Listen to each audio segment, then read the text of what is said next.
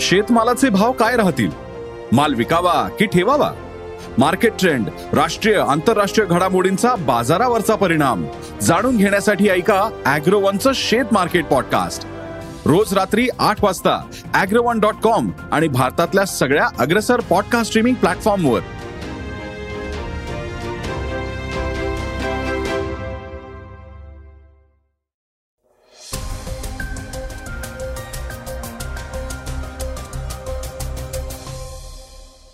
श्रोते हो नमस्कार. मी अनिरुद्ध गद्रे. आता आपण ऐकणार आहोत आजचं सकाळचं पॉडकास्ट ट्विटर या मायक्रो ब्लॉगिंग साईटवर लोकप्रिय असलेल्या लोकांची एक यादी आता प्रसिद्ध करण्यात आली आहे. याविषयी आपण आज जाणून घेणार आहोत. राज्याच्या सत्ता संघर्षावर सुप्रीम कोर्टात सुनावणी पार पडली त्याबद्दल ऐकणार आहोत. आज चर्चेतील बातमीमध्ये राज्याचे विरोधी पक्ष नेते अजित पवार यांनी मोठा गौप्यस्फोट केलाय. तो काय आहे हेही ऐकणार आहोत. चला तर मग सुरुवात करूया. आजच्या पॉडकास्टला एम आय एमचे खासदार इम्तियाज जलील यांच्या बातमीनं. औरंगाबाद जिल्ह्याचं नामांतर छत्रपती संभाजीनगर आणि उस्मानाबादचं नाव धाराशिव केल्यानंतर एम आय एमचे खासदार इम्तियाज जलील हे आक्रमक झालेत.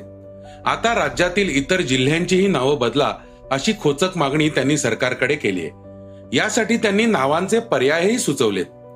जलील म्हणाले आपलं आंतरराष्ट्रीय दर्जाचं शहर आहे मुंबई. या शहराचं बॉम्बे हे नाव बदलून मुंबई केलंय. मुंबईतून काही विशेष अर्थ निघत नाही. जर महापुरुषांच्या नावावर शहरांची नावं ठेवायची आहेत तर छत्रपती शिवाजी महाराजांच्या नावावर तुम्ही मुंबईचं नाव बदला. तसंच मुंबईसह राज्यातील पुणे नागपूर आणि कोल्हापूर या जिल्ह्यांची नावंही आता बदला. यासाठी मुंबईचं नाव छत्रपती शिवाजी महाराज नगर नागपूरचं नाव डॉक्टर बाबासाहेब आंबेडकर नगर आणि पुण्याचं नाव महात्मा फुले नगर तर कोल्हापूरचं नाव शाहूनगर करा अशी मागणीही जलील यांनी केली आहे. त्यांच्या वक्तव्याची जोरदार चर्चा सुरू झाली पंतप्रधान नरेंद्र मोदी यांच्याविषयीची एक महत्वाची बातमी आपण ऐकणार आहोत. ट्विटर या मायक्रो ब्लॉगिंग साईटवर लोकप्रिय असलेल्या लोकांची एक यादी आता प्रसिद्ध करण्यात आली आहे. यामध्ये अमेरिकेचे माजी राष्ट्राध्यक्ष बराक ओबामा यांचा पहिला नंबर आहे. तर पंतप्रधान नरेंद्र मोदी सुद्धा या यादीमध्ये पहिल्या दहा मध्ये आहेत. ट्विटरवरच्या फॉलोअर्सच्या संख्येच्या आधारे ही यादी तयार करण्यात आली आहे. यात पहिल्या दहा क्रमांकांमध्ये केवळ दोन राजकीय व्यक्तिमत्वांचा समावेश आहे. यातलं एक पहिल्या क्रमांकाचं नाव म्हणजे अमेरिकेचे माजी राष्ट्राध्यक्ष बराक ओबामा. तर त्यांच्यानंतर पंतप्रधान नरेंद्र मोदी यांचाही या लोकप्रिय व्यक्तिमत्वांच्या यादीत समावेश आहे. भारताचे पंतप्रधान वगळता कोणताही राष्ट्राध्यक्ष किंवा पंतप्रधान किंवा मोठ्या नेत्याच्या फॉलोअर्सची संख्या पंतप्रधान मोदींच्या फॉलोअर्सपेक्षा जास्त नाही. सर्वाधिक फॉलोअर्सच्या या यादीत इलॉन मस्कचाही समावेश आहे. आपल्या पदावरून पाय उतार होऊन ओबामा यांना आता सहाहून अधिक वर्ष लुटली आहेत. पण तरीही त्यांची लोकप्रियता कायम आहे. त्यांना तेरा कोटी पस्तीस लाख लोक फॉलो करतात. या यादीमध्ये इलॉन मस्क दुसऱ्या क्रमांकावर आहे. मस्कचे सध्या बारा कोटी एकाहत्तर लाख फॉलोअर्स आहेत. तिसऱ्या क्रमांकावर पॉप सिंगर जस्टिन बिबर आहे. तर प्रसिद्ध गायिका केटी पेरी चौथ्या क्रमांकावर आहे. गायिका रिहाना आणि फुटबॉलपटू ख्रिस्तियानो रोनाल्डो हे दोघे अनुक्रमे पाचव्या आणि सहाव्या क्रमांकावर आहेत. सातव्या क्रमांकावर गायिका टेलर स्विफ्ट असून आठवा क्रमांक पंतप्रधान नरेंद्र मोदी यांचा लागतो. राज्याच्या सत्ता संघर्षाविषयी आपण एक महत्वाची बातमी जाणून घेणार आहोत. राज्याच्या सत्ता संघर्षावर सुप्रीम कोर्टात सुनावणी पार पडली आहे यात सुप्रीम कोर्टानं शिंदे गटाच्या वकिलांना अनेक प्रतिप्रश्न केले. राज्यपालांच्या कृतीवरही त्यांनी प्रश्नचिन्ह उपस्थित केलंय. दिवसभरातल्या कोर्टातील युक्तिवादाबाबत ऍडव्होकेट सिद्धार्थ शिंदे यांनी माहिती दिली आहे. ऍडव्होकेट शिंदे यांनी सांगितलं की शिंदे गटाचे वकील नीरज किशन कौल यांना विचारलं की राज्यपालांसमोर अशी कुठली ठोस माहिती होती की त्यांनी तत्कालीन मुख्यमंत्री उद्धव ठाकरे यांना बहुमत चाचणीसाठी पत्र लिहिलं. केवळ सात अपक्ष चौतीस आमदारांचं नाखुश असल्याच्या पत्रावर बहुमत चाचणी कशी घेतली? त्याचबरोबर विरोधी पक्ष नेत्यांचाही राज्यपालांनी आपल्या पत्रामध्ये उल्लेख केलाय. विरोधी पक्ष नेते नाखुश असतील तर त्यांना मुख्यमंत्र्यांविरोधात अविश्वास ठराव आणण्यास सांगायचं होतं. घटनापीठ बराच काळ राज्यपालांच्या या कृतीचा पाया काय होता असं विचारत राहिलं. पण ऍडव्होकेट कौल यांना त्यावर समाधानकारक उत्तर देता आलं नाही. यावेळी चाळीस आमदार सोबत आहेत किंवा नाही या जर तरच्या गोष्टी झाल्या. पण ऑन रेकॉर्ड राज्यपालांसमोर काय आहे जे तुम्ही बहुमत चाचणीसाठी बोलावताय? असं कोर्टानं अनेकदा विचारलंय. तसेच राज्यपालांच्या पत्रात त्यांच्या जीवाला काय धोका आहे? या कारणावर तुम्ही एखाद्या निवडून आलेल्या सरकारला कसा काय विश्वासदर्शक ठराव मांडू शकता? तुम्हाला मुख्यमंत्र्यांनी स्वतः याबाबत काहीही म्हटलं नव्हतं. तुम्ही केवळ विरोधी पक्ष नेत्यांच्या सांगण्यावरून ही कृती केली असंही कोर्टानं म्हटलंय. आता आपण ऐकणार आहोत आजच्या वेगवान घडामोडी. पाश्चिमात्य माध्यमांचा प्रभाव कमी करण्यासाठी उत्तर कोरियानं एक नवीन नियम लागू केलाय. जर मुलं हॉलिवूडचे चित्रपट आणि टीव्ही प्रोग्राम पाहताना आढळले तर त्यांच्या पालकांना सहा महिने छळ छावणीमध्ये डांबून ठेवण्यात येणार आहे. जे मूल असे चित्रपट पाहिल त्यांना पाच वर्षांची शिक्षा मिळणार आहे. किम जोंग उन यांचे हे नियम कठोर असल्याचं म्हटलं जात आहे शिवसेनेचे एकनाथ शिंदे आणि उद्धव ठाकरे गटाच्या संघर्षावरील सुप्रीम कोर्टात सुनावणी सुरू आहे. आता यावर राहुल शेवाळेंनी वक्तव्य केलंय. संसदेच्या अधिवेशनात व्हीप देण्यासंदर्भात कोणताही निर्णय झाला नसल्याचेही त्यांनी सांगितलंय. मात्र गटनेतेपदावरून संजय राऊत यांना हटवण्याची प्रक्रिया शिवसेनेकडून सुरू करण्यात आली आहे हेही त्यांनी स्पष्ट केलं.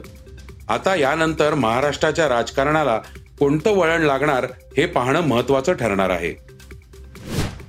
हेमंत ढोमेने दिग्दर्शित केलेला सातारचा सलमान हा चित्रपट लवकरच प्रदर्शित होणार आहे. काही दिवसांपूर्वीच या चित्रपटाचा ट्रेलर प्रदर्शित झालाय. आता हेमंत ढोमेने चित्रीकरण करत असतानाची एक आठवण आपल्या प्रेक्षकांना सांगितली आहे सातारचा सलमान या गाण्याच्या चित्रीकरणावेळी हेमंतला घरं रंगीबेरंगी पाहिजे होती. तेव्हा गावकऱ्यांनी घरांना आपल्या आवडीचे रंग देऊन गाण्याचे चित्रीकरण करण्यास मदत केल्याची आठवण हेमंतने सांगितली आहे क्रिकेटचा देव म्हणून ओळखल्या जाणाऱ्या मास्टर ब्लास्टर सचिन तेंडुलकरचा भव्य पुतळा बसवण्यात येणार आहे.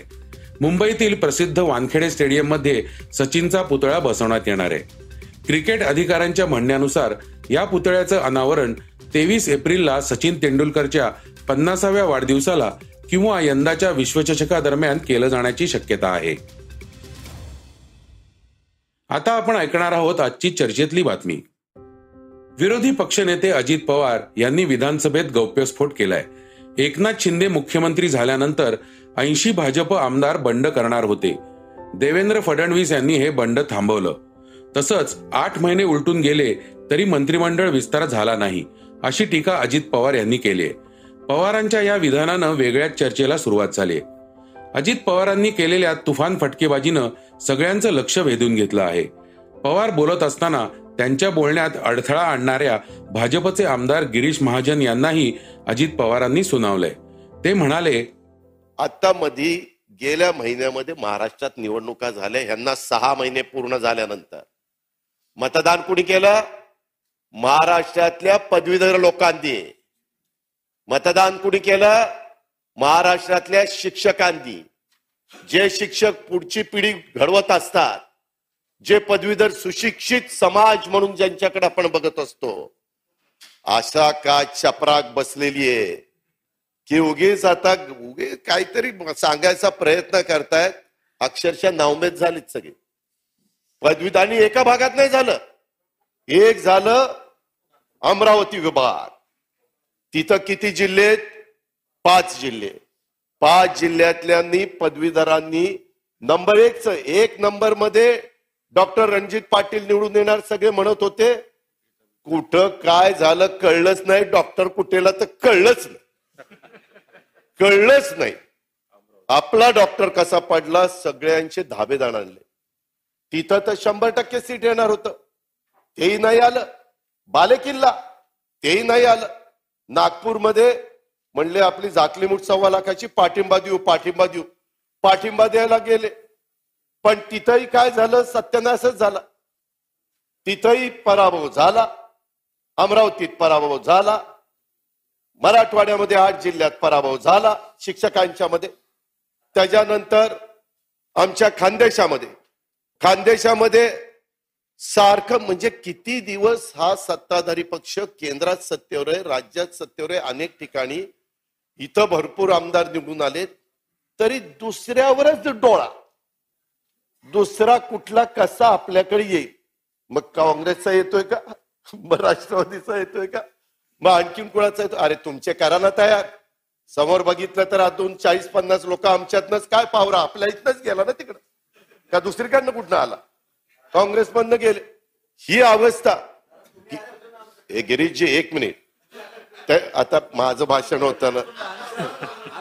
Uncle uncle. अंकल काकीला सांगितलं? काकी. मग किती काकी आहेत ते बघावं लागेल आपल्याला.